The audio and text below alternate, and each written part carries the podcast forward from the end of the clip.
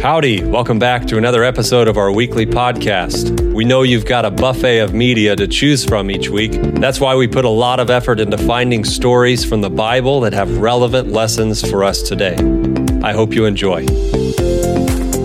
I'm convinced more than ever that you can only have one of two things hierarchy or anarchy. And in corporate America recently, you know, we're starting to hear about this idea of flattening the organization. To those unfamiliar, this is the idea that rather than a top down organization, everyone runs on a more egalitarian basis of management. And in theory, this sounds really good. But the more I learn about how the best organizations are run, the more in love I am with hierarchy. And so just give me a few minutes to explain why, and I'm going to show you that there is a reason an organization, including the angels in heaven, run better with hierarchy. And here's the definition of hierarchy it's a system or, or an organization in which people or groups are ranked one above the or other according to status or authority. And so that leads us to something else that I've really been chewing on lately, and that is opportunity equals obligation. I'm, I'm really convinced of this lately. The, the opportunities you have lead to obligations you have to do something for other people.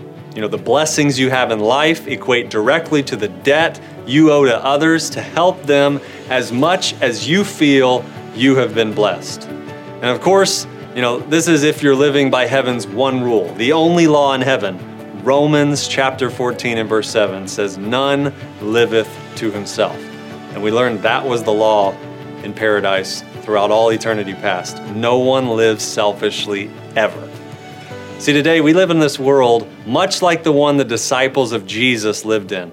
Dog eat dog, climb the corporate ladder, even if it means stepping on the heads and hearts of other people. It's selfishness at its core, and it's putting ourselves above everyone and everything. We become our own gods. I'm convinced this is the apex of the evolutionary story. And the disciples, as we look at them, they wanted to be number one and to rule over others. But Jesus, he keeps trying to make this point that the paradigm for greatness must shift. Like in Matthew chapter 20 and verse 16, the first shall be last, the last shall be first. Wait, what? That, that doesn't even make sense. Or, or John 15, 13, no greater love has a man than this, that he lays down his life for his friends. And then you jump over to James in chapter 4 and verse 10. It says, Humble yourself in the sight of the Lord, and he will lift you up. You know, this Jesus was radical, and he had this opportunity to be king of the world, yet he goes as a sheep to the slaughter. Clearly, this style of leadership would be laughed at today. Or would it? Look, let's be honest. We all do all we can to get to the top of the structure, top of the class, top of the team, top of the pay scale, top of the organization. Yet Jesus repeatedly shows if you want to be first, you need to intentionally humble yourself, serve someone else. Have that spirit of leadership like Moses that says, if you can't save my people, then don't save me because we're in this together. It's this concept that helps me see why this statement I heard years ago won't leave me. I, I, can't get it out of my mind. I love it more every single day. And it says this religion and business are not two separate things, they are one. That's from the book Christ Object Lessons. So, for a long time, I loved that quote because I loved business. But lately, I've had a whole new perspective on those words. You know what it's like going to work each week? You know, if you work or have worked or will work, allow me to let you in on a little secret. Most people don't like, well, I probably should say it like this most people hate their boss. Why in the world is this? Is it because many bosses live by the survival of, of the fittest mantra? And, you know, that principle of selfishness. They act like they work so hard, therefore, they have the right to treat people a certain way. You know, these types of leaders of organizations often don't trust people. They don't delegate to people. They micromanage people, and guess what? Their team, their employees feel all of this. And a team without a sincere servant leader will in turn create an organization of selfish, unkind leaders. And I'm looking for examples where this isn't true, so if you can think of one, I'll wait. All right, well, we don't want to wait forever. See, this idea keeps coming back to me that there is something divine about trusting, delegating, serving, that if leaders did it, the organization at every level would follow. Why? Because if you've ever been a part of this, you know, experientially, if you ever see this personally, how a leader does this, they have faith that they can't control everything. Therefore, other people are going to have to do what they do and just trust that it's going to happen. If they're a biblically minded person, they're going to have faith that God is, is in the equation. And as we study about the government of heaven, we begin to learn some very interesting things. One of those is the amount of order and trust and delegation that exists within the organization. The executive committee, the Father, the Son, and the Holy Spirit, they work in this sphere, yet they delegate to the archangel or archangels who work hard, but they don't do all the work. They delegate to the commanders and the generals and the principalities, and these angels do their job, and the system goes on and on through the organization. And guess what? Heaven was this orderly picture before sin and selfishness came on the scene. Hierarchy was natural, hierarchy was divine, but it goes deeper than that. Imagine you're the number three in heaven. You have the Godhead, these three beings, they are at the top. Then we know there was Lucifer, he's number two. Then you're number three. Now imagine that for thousands of years you had the privilege to serve under Lucifer, the nicest angel, the most kind, the most talented. He was the most helpful being you can imagine. And now imagine that you loved it. You never said, I wish I was number two. You know, if I was number two, I'd change things around here. I'd do things differently. No, you never said that. Because, and, and hear me clearly, if that spirit enters one level of an organization, but especially near the top, it trickles down, and eventually there was war in heaven, and there will be war in your organization. Mr. Number Two, the OG Number Two Lucifer, stopped the chain of service and decided he deserved to be, as Isaiah 14 and Ezekiel 28 describe, like the Most High. And then he wasn't satisfied with just flattening the organization. No, he wanted to be higher than the Most High. You know, we go on in the story. Israel, they lose sight of the value of hierarchy. And this was when they served God because their leaders, well, they weren't leading. So they just couldn't see. And Samuel, he's too late on the scene to represent the style of leadership that would translate to the whole kingdom. And so what does Israel do? They went to him and they said, Hey, we want to be like the nations around us. We want a king. And though this seemed somewhat like hierarchy still. The problem with corrupt hierarchy is if the leader isn't selfless, then selfishness will just make its way down the organizational structure and ultimately Israel loses its way. Fast forward a little bit more. Jesus teaches us more about this genuine, godly idea of hierarchy. And so if you turn with me to Matthew chapter 8, and this is the story about the centurion, you know, Jesus returns to Capernaum, and there's this Roman officer who comes and pleads with him. And in verse 6, it describes it like this Lord, my young servant lies in a bed. They're paralyzed and they're in terrible pain. And then Jesus says, Well, I'll come and I'll heal him. And then the, then the centurion says, Lord, I'm not worthy to have you come into my home. Just say the word from where you are, and my servant will be healed. I know this because, and then listen to this I am under authority of my superior officers. I have authority over my soldiers. I only need to say go, and they go, or come, and they come. And if I say do this, they do it.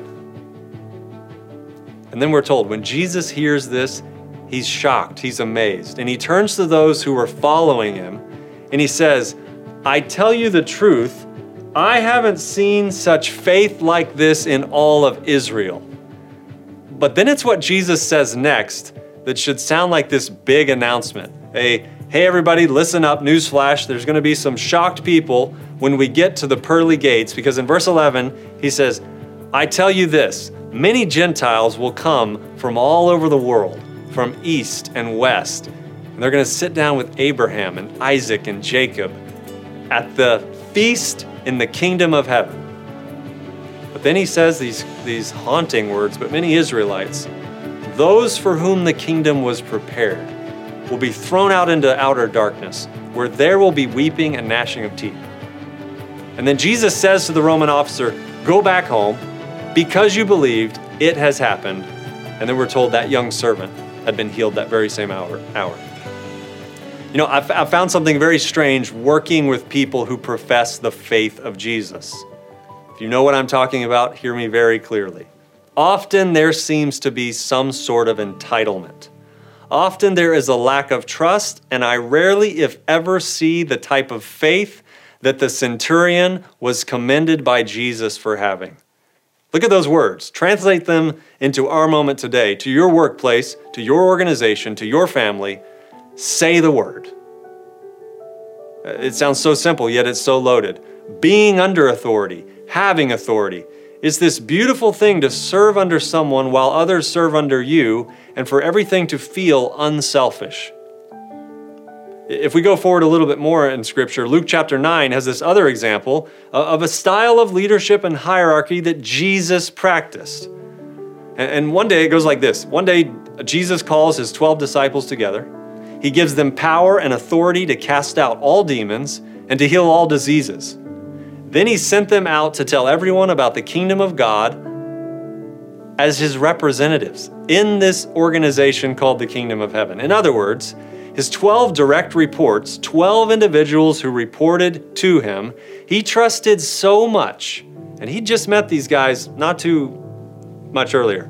He trusted them so much to represent the organization, the kingdom of heaven, that he sends them out as these young, green, inexperienced salesmen, marketers. He empowers them and delegates to them. He trusts them with power. And now they cast out demons and heal all diseases. And guess who one of these is? The selfish, greedy Judas.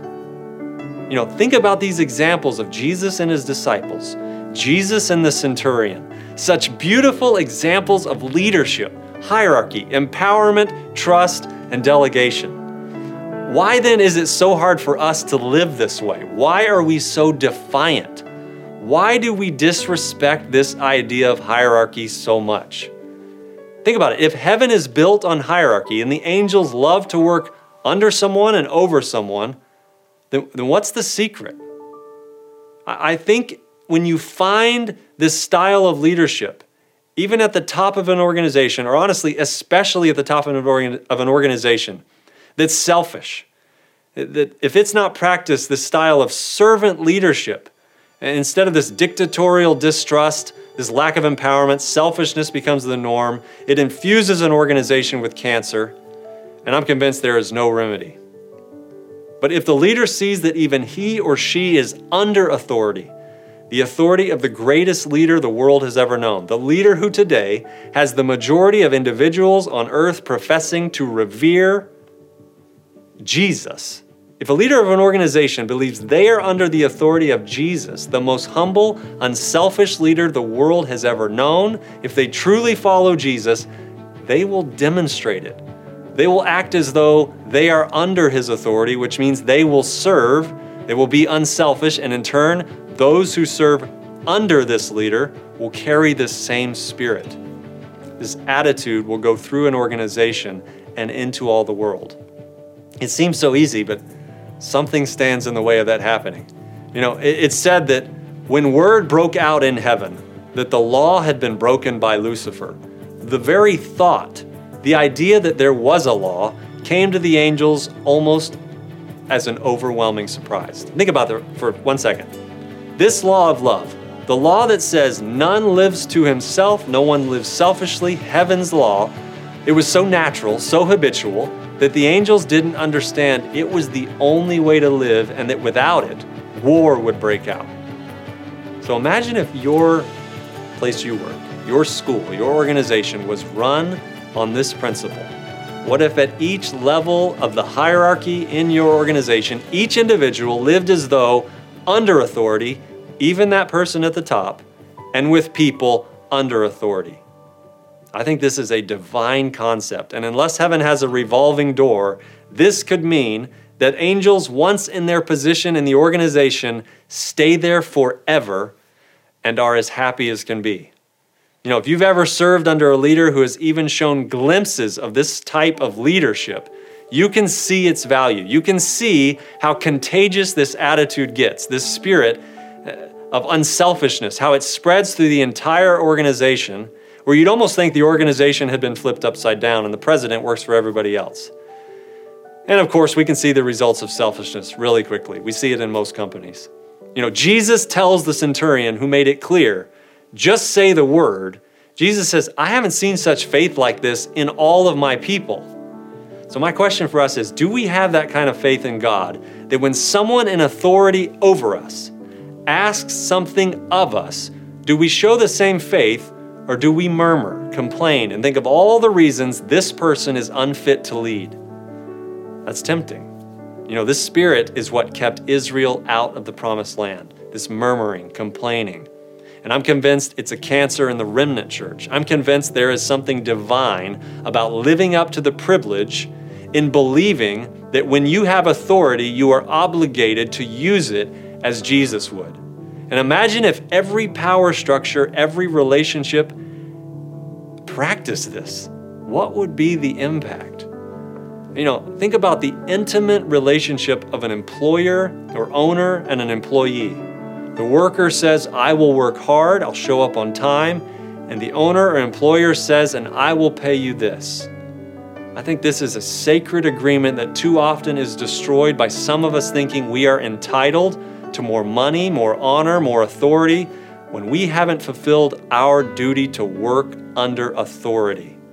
And I think it's the reason that we lack faith, that God really takes care of us.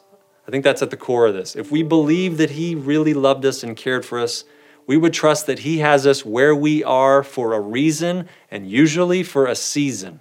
And if we fulfill our duty without murmuring or complaining, God will hear us and be near us. So, wherever you're at at this moment in life, if you trust Him and ultimately His authority in your life, and you live by the law of kindness and unselfishness, He will direct your path. He'll have you where you are for as long as He needs you there. And then if we trust in Him, He will guide our steps.